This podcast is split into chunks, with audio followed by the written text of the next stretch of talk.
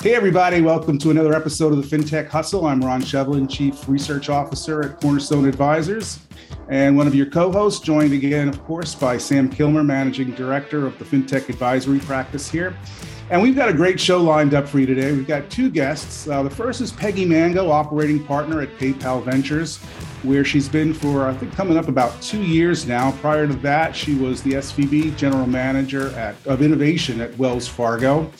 Uh, Peggy was also the founder and CEO of SparkGift, which is where I think she was when I first met her, so going a while back. And before that, she held senior roles at Google and Visa, so clearly she can't make up her mind whether she wants to work for big established firms or small startups. So we'll talk more about her with that. Uh, and also joining us today is Neil Underwood, co founder and general partner of Canapi Ventures and president of Live Oak Bank. Neil co-founded Live Oak, nCino, and digital banking provider Apiture, and is on the board of a lot of fintech startups. And uh, prior to being a founder of fintech companies, banks, and venture funds, Neil was a general manager at S1, one of the early digital banking providers. So, Sam, if it's okay with you, let's um, kind of jump right into uh, discussion with, with Peggy and Neil. Peggy, I'll start with you.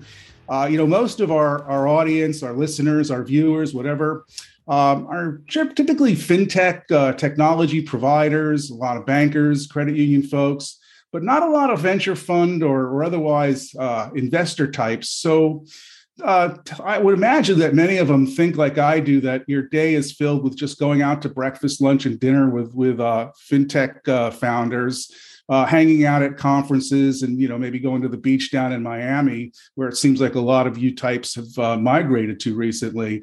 So set us all straight, Peggy, and, and tell us a little bit about what your typical day looks like.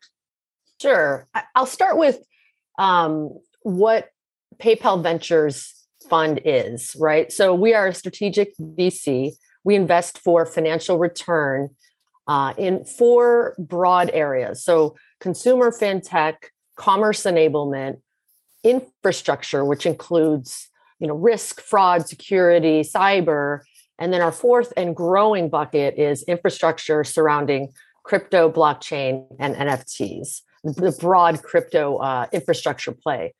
And when you think about why we exist, so we invest for financial return. We don't require a strategic relationship or a business sponsor from PayPal when you think about why we exist, we are an arm of PayPal that uh, helps bring insights and market learnings back to the mothership. So, I mean, I came from innovation at Wells Fargo. That was one way of doing it. We had a large like R&D team, we did proof of concepts, we did white papers.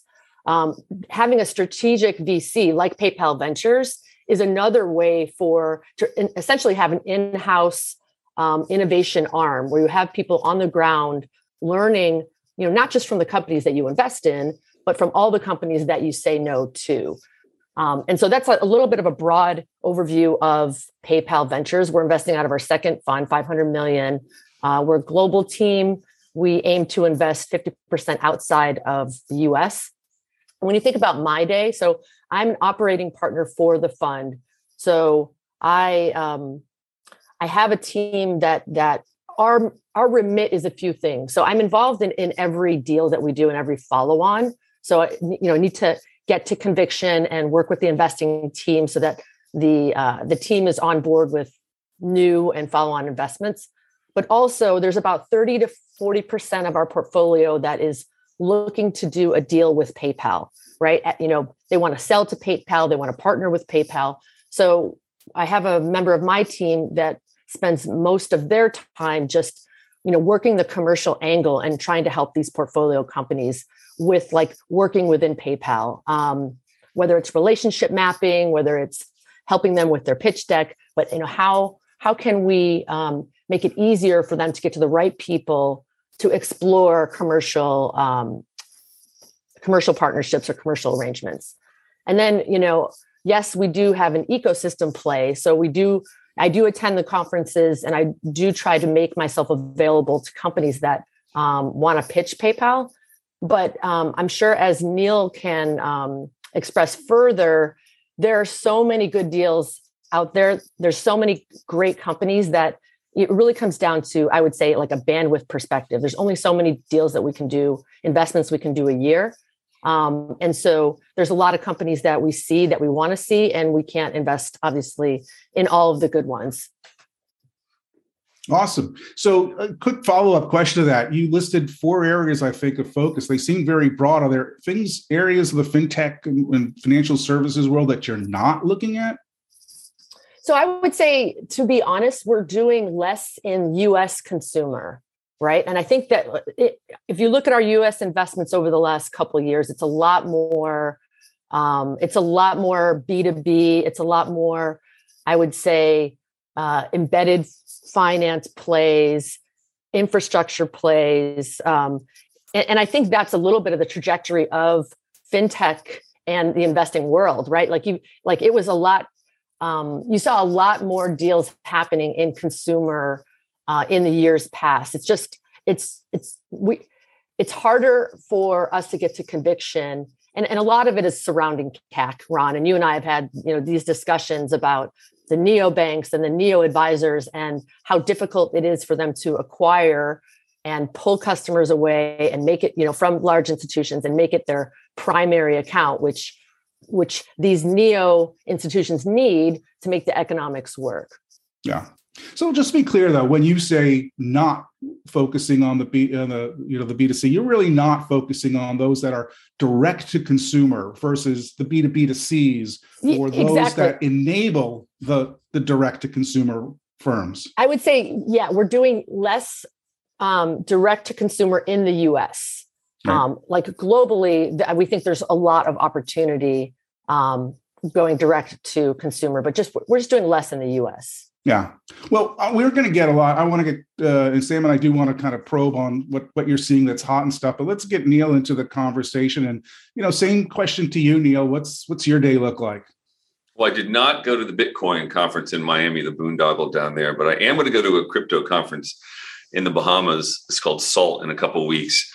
And look, I mean, I think um, just a soundbite on Canapi, I think many might know our story, but just um, for those that don't, We've had close to 50 banks invest in our fund between 10 and 50 million. So we kind of are a, a venture fund, a strategic venture fund for banks. Our banks are our, our LPs. And um, we've uh, successfully deployed Fund One. We're on to Fund Two, and hopefully closing that out here uh, somewhat shortly. But my day, it, you know, it's actually you know quite similar. It's a combination of listening to we call them fintech prospects, but listening to these CEOs and their pitches, and then managing the portfolio. The only third uh, vector that we have to deal with a little bit more at Canapi is we've got a lot of LP meetings, a lot of one-on-one bank meetings. We'll present to the bank boards about the future of fintech.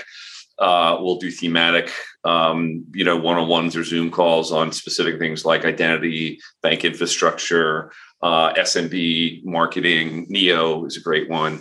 Um, so it's it's really a combination of those three. You know, I think you, look, we're a bunch of operators turned venture folks. You know, much like uh, Peggy, and I think we've got um, you know great background, but relative to fintech and and understanding fintech, but um, the context and the exposure of meeting with four, uh, literally, I meet with probably four uh, fintech CEOs a day, just on 30 minute Zoom calls, hearing a pitch. And uh, and so do my partners. We have about 24 professionals with us uh, right now, a team of 24. And, you know, it's really interesting because you just hear so many different things. And I think this, you know, the, the context and the exposure help one get conviction or when you when you see something that's just completely different uh, and you and you just know this one's going to be a, a home run you can kind of go deep. And so our fund actually is we'll look at a thousand companies a year and we'll probably do you know 20 um, just to give you guys some aspect of the ratios there. And we like highly concentrated positions meaning when we do see a company we love we're ready to write a big check and you know own a, a, a a nice piece of it, um, not control, uh, way under control. But uh, that's that's really been our thesis thus far. We're going to continue that same thing into Fund Two. But uh, is that a wire transfer or, a, or, a, or, an actual check, or is are you using bill pay on that one, Neil? I mean, yeah, yeah, yeah. it's funny you mentioned that, Sam. I, people still use the word check. You know, they're going to write a check, and it's like, man, you know, you think for as you know, for being in venture and technology, we'd actually use you know another another way. All right, we're going to change it into a cryptocurrency, and we're going to move it via crypto to the, the checking account, the operating account. How about that? Well, we could just use PayPal. I mean, that's there the you go. Thing. Amen. Um, but you know, I, I think one thing that's just I'm darn curious about because you're seeing so many. Uh, you mentioned more transactions than you really could even have time to participate in. You mentioned B to you know kind of B to B to C or and also embedded finance. But I was just kind of wondering if there are any areas when you just think about what's hot right now for you for for each of you. You know what's hot and like if I guess the other thing is what's maybe not cold, but what's cold or lukewarm that maybe you think ought to be hot.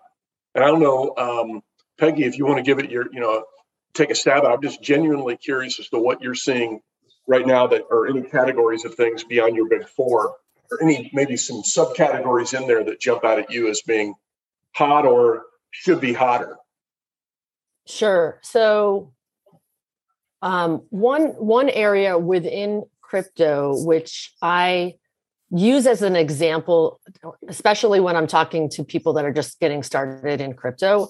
I talk about um, the the desire for a consumer or a business to get better yields on their accounts, right? On their cash holdings, right? Everyone can understand that um, that their current bank or their current um, ba- personal bank account or treasury management account is not paying uh, very much yield on the cash in the account. And so when I look at a, I would say a more obvious use case, it is who are the companies that are going to help unlock greater yields for um, for consumers and greater yields for treasury management. And so that uh, area, um, that enabling um, crypto technology or companies that are going to enable that and sell into uh, banks to enable that for their customers, I think is is going to be an area of adoption that it feels obvious to me and that we're going to see more of.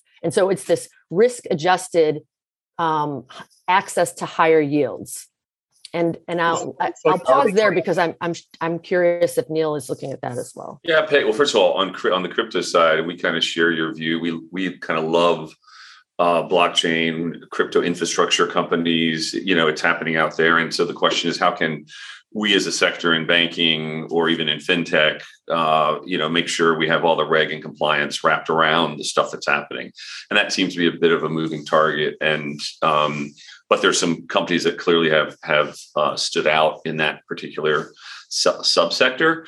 Uh, you guys have mentioned embedded banking. I think that's one of my favorite, or embedded finance. It's probably one of my favorite topics uh, to talk about. I literally just got out of a two-hour meeting at Live Oak Bank on the concept of embedded finance. So it's it's you know, and I'm starting to hear CEOs talking about it on earnings calls and you know, I think it's just recognition that consumers and SMBs aren't going to be going into branches anymore. And h- how do we embed our financial services companies in uh, other software such that uh, accounts can be opened there, money can be moved there, credit can be established there.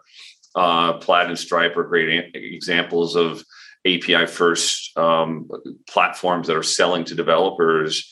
And I think banks have to kind of ultimately follow that same that same path A couple great little technology companies that popped up along the way to help banks do that. But I think the the business of uh, embedded banking for financial services companies is going to really quickly evolve here in the years to come. And I think the, the you know it has to be a different way of thinking. Uh, you know, embedding your bank, whether it's loans or deposits or payments, into another e-commerce app. Um, you know, great example at Live. We're out there looking at uh, practice management software providers such that when a veterinarian enrolls in a piece of software, uh, the last step on that enrollment is a little logo, a Live Oak Bank logo, and through elegant APIs, new account opening APIs, which are something very different. Industry hasn't really solved for that. Um, when you've got new account opening APIs, you can do that and then uh, go back in and stay in the experience of the of the e-commerce platform or the practice management provider. Right. No, absolutely. And and you know, we've looked at, at that a lot as well. Like what what's the what are the next like vertical software that are serving these different industries, right? We have some of the obvious ones we've seen already, but like you just mentioned, like veterinary care, right? We've, we've seen like dentistry. We've looked at uh, beauty and um, salon vertical software, and you know the different fintechs serving and serving the, that vertical software and embedding it into the experience.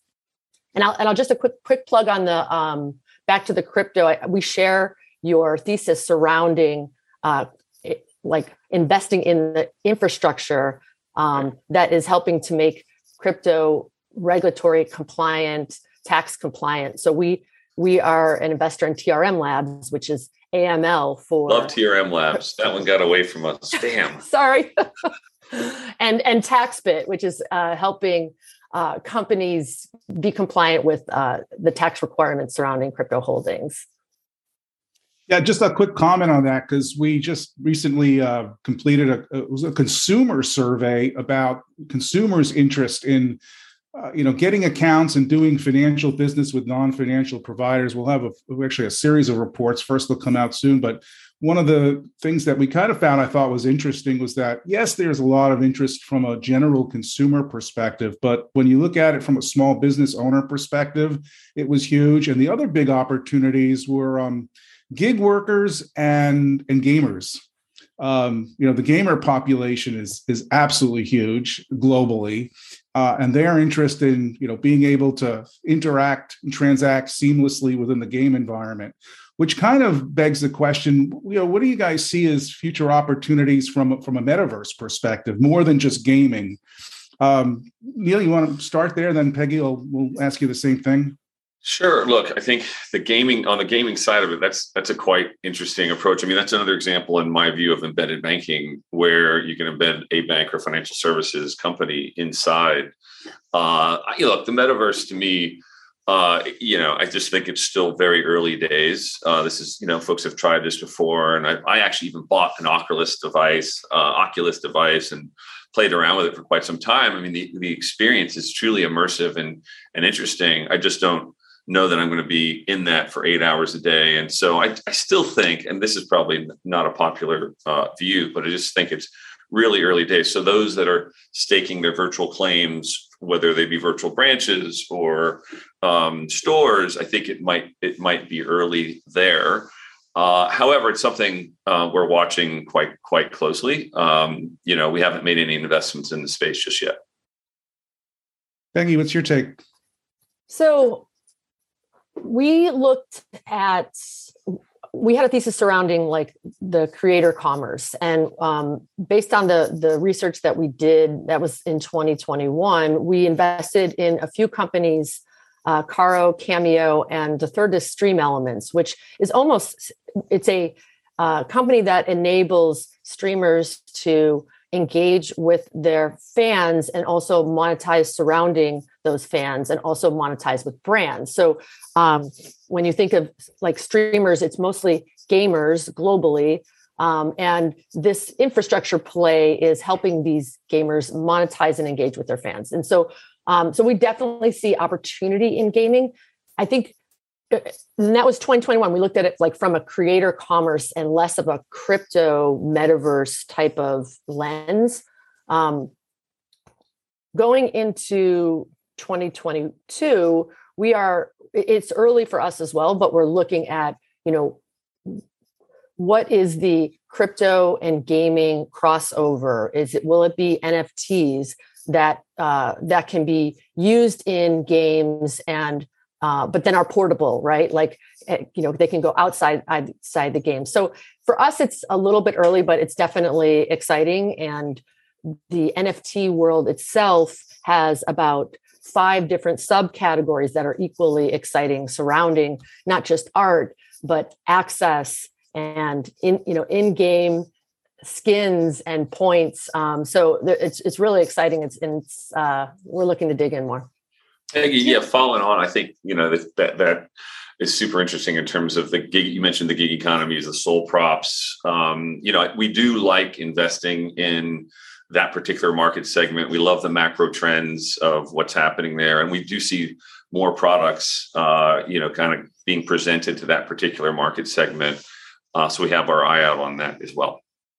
Hey, I just want to run a theory by you guys and get your kind of reaction to it. You know, I couldn't tell you whether the metaverse will be big or not, and don't really care about that. But at the moment, I, I think there's this huge opportunity for banks, financial institutions, not to to create uh, or start up branches in the metaverse. I actually think that's one of the stupidest ideas I've ever heard, and we can fight about or argue about that later.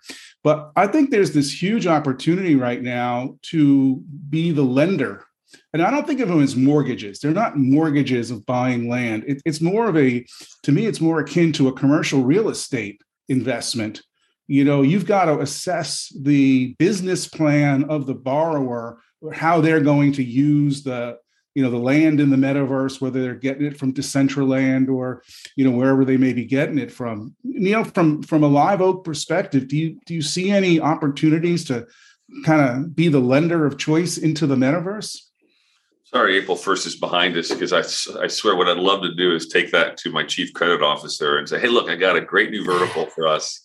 It's going to be lending to land in the metaverse. Look, I, I think um, I think that can be real over time. I just think the underlying it's going to be hard for banks. You're going to get alternative lenders maybe to do that. It's going to be hard for banks and a chief credit officer to understand, you know, the collateral, the underlying collateral um, that's there. And you can say, well, no, look, here are some bona fide trades that are happening. Um, but I, I, I, see that they would probably be pretty volatile. And who knows whether Metaverse 2.0 that comes out that is in a completely different world is going to have, you know, so the, the, the only challenge there is back to supply and demand. There truly are unlimited worlds that can be created virtually. And so it really, in my view at least anyway, brings into question, okay, how does one truly value the underlying asset as collateral, you know, to do a loan? But I. I'm sure I'm probably wrong. That's so interesting to me because it's like, well, first of all, you need to tell the chief credit officer that it's going to be collateralized by a stash box from Snoop Dogg. That's your yeah. need more collateral than that. I'm sorry, but you're pushing too hard. This is this is the new this is the new world. But I, I what I think is interesting about it is even going back to when I was a banker and making my first choice around which digital banking platform it was. Wasn't it always interesting? Is like, okay, would I loan this company money versus what I buy tech from it? And I uh, and and it's always been like, well, are we using the same metrics? Are we using the same values? And I think we're trying to get there, where it's it's sort of one conversation around what's considered valuable versus not, and kind of the future view. I don't know. Do you do you guys have a um, oh, you know, do you have a formula to how you view valuations, or do you follow, you know, is it uh, are you re- do you follow sort of like an some type of an, adopted methodology that you've brought in, or have you created your own way of? We've got five things we look for, and two of them are wholly economic, and three of them are, you know, sort of like, um, oh well, this kind of thing. I mean, how, how do you how do you look at valuation? Um, since you brought it up there, Neil, on the think about the chief credit officer. I don't know, Peggy. any thoughts on how you how do you guys look at values and whether or not you think something is overheated or, or undervalued?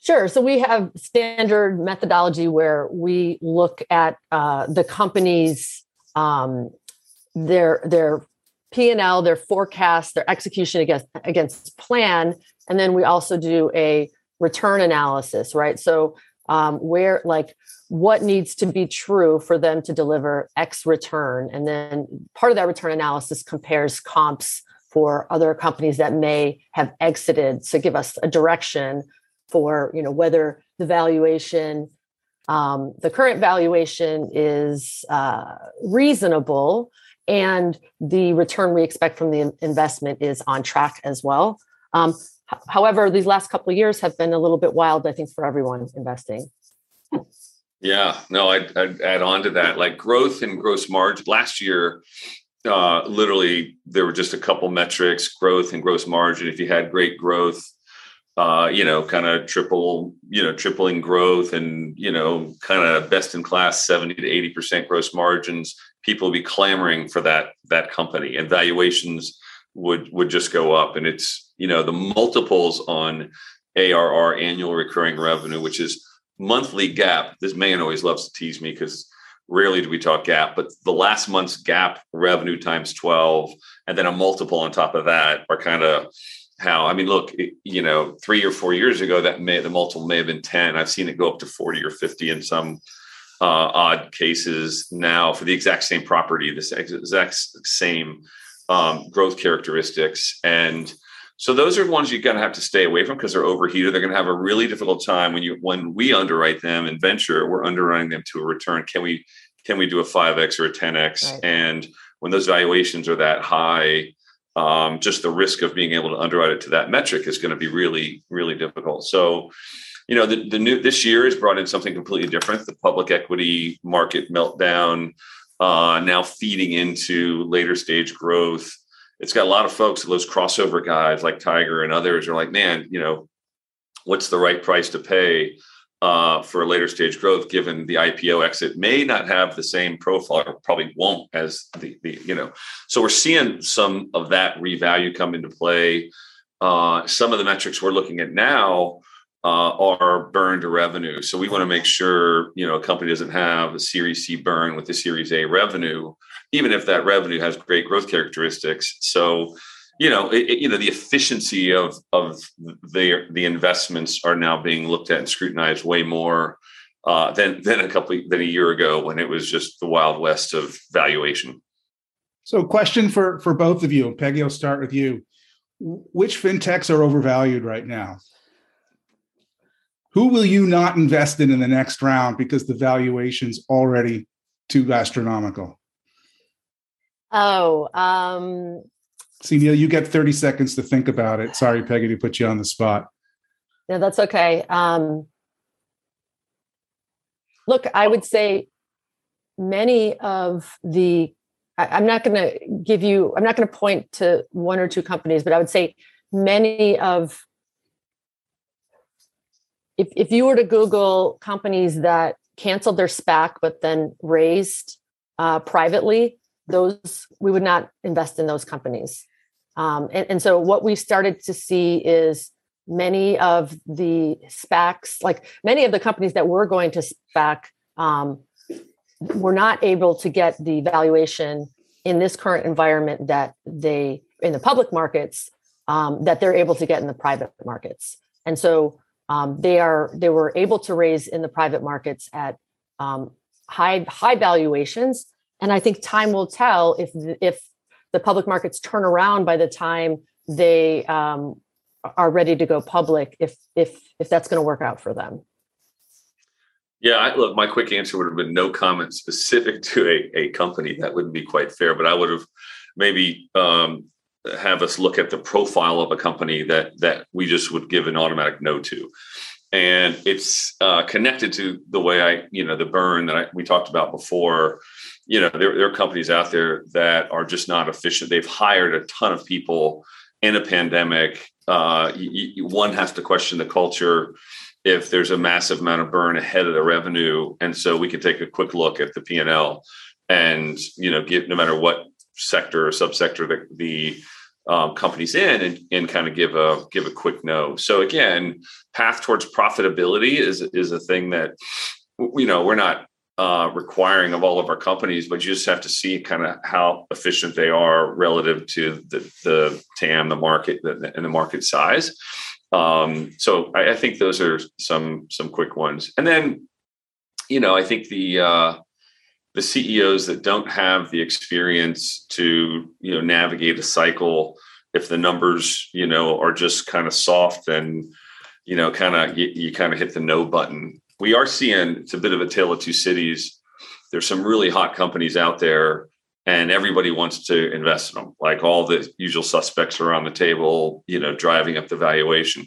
But if it's not a perfect story meaning the growth isn't perfect the burn's a little bit ahead the leadership team's good but you know then those are getting significantly discounted in, in our experience. Very interesting. And I'll just, yeah, I'll just make a comment that's um, somewhat related. So, w- like, what we're seeing is not just the venture side, but is it's also the recruiting, right? So, a lot of top talent it, it's harder for these later stage companies with really high valuations right now. It's potentially hard for them to attract top talent because this top talent has options and they're worried that it, it's going to take too long for the company to grow into the valuation that they have given you know square is down significantly and, and public company comps are down significantly even um, late stage private valuations for some of them have come down so um, so I, I, think it's going to it creates a, a talent problem as well that's really well said and yeah. look it forces us to think about maybe even earlier stage. Uh, we love the term incubation, where it's pre-product, pre-revenue. Uh, we meet a great CEO that has a great idea. We validate it with you know partners like Peggy or, or banks that are out there. Say, hey guys, what do you think? Does this does this fill a void? And you know, if the answer is yes, then uh, you know we'll all put a little bit more in on that, and then and then be able to be there for the the ride up really interesting. I, I, I think also the, the perspectives that I heard from you um, that kind of back to your point earlier, Neil, about um, you know what am I going to tell my chief credit officer? And I I just think it's really interesting that, that both of you are former bankers. You know, it's, it's sort of think we, we run across people every day, Ron and I do in our, our world, and, and I'm sure you do as well, that, that many of them haven't been bankers before. They've been tech entrepreneurs or they've been in They've been sort of uh, serial investors, serial startup folks. It's all good stuff. I, I guess one thing I'm just curious is when you guys look back on the fact that you were bankers, um, do you think it's helped? Like in what you do every day, do you think your experience as a banker has helped you, um, and how, or or not? Has it held you back? Has it made you think perhaps too conservatively? I don't know. Um, uh, Neil, if you want to give a first shot at that. No, I mean, look, I, I think uh, I think it it has certainly helped. Uh, running a bank for ten years, going to the regulator meetings, uh, you know, and and examining the findings, and so it just the discipline around understanding all that is regulatory compliance. I think many of the fintechs that don't have that experience, quite frankly, underestimate uh, that uh, that element and what it means to to run a financial services company. I still remember, you know, was was it? Uh, yeah, it was Lending Club and OnDeck. Their public filings, their S1 2015. I'm dating myself here, but they just were flaunting the fact that you know they didn't care about regulatory compliance. Banks suck, and you know ultimately, I think they all um, you know five years later. Uh, found out that actually that stuff really, really matters, whether you're a bank or not and so the other thing is we see a lot of convergence happening where some of the bigger fintechs, um, some of the neos even that have these really horrible interchange only models. They've spent you know 100 bucks to acquire a customer, and the LTV, the lifetime value is really not there. They're going to have to increase their average revenue per unit or their ARPU and cross sell products. Um, and if they're going to cross sell products, one product, one profitable product can be lending, but if you're going to lend money, you kind of probably need to be a bank ultimately and, and not rely on capital markets to, to fund. So, you know, we think there's going to be some of this convergence where you'll get these fintechs that are acquiring banks. It's, it's, it's already happening. You've seen, you know, between the SoFi's and uh, Square by getting the ILC charter.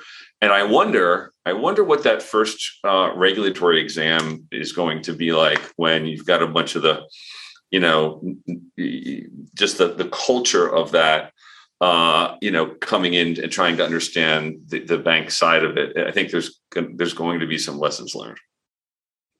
Hey peggy any any thoughts on uh, your experience as a banker and whether they've helped or not or?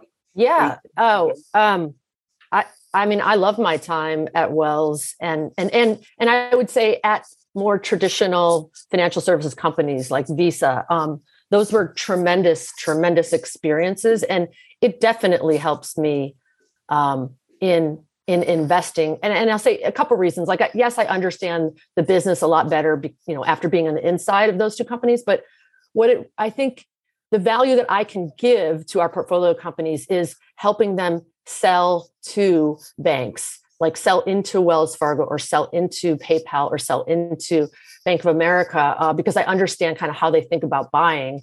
And yes, the sales cycle is long, but it's also it's not a it's not a rip and replace. It is a how can you help this bank solve this particular problem, be it around risk or account open or identity? And then you know how, and then it becomes this is how i advise them at least. And like how can you incrementally help them? Um, and then what are the basis points? And then what are the total accounts that they whether account they open or logins per year or whatever um, because it is a land and expand strategy for large banks. Um, and so that's what i work with them on. Uh, like you're not going they're not going to rip out their entire risk fraud system. And they have very smart people and they have lots of i would say partners and vendor relationships. You you will be one of many.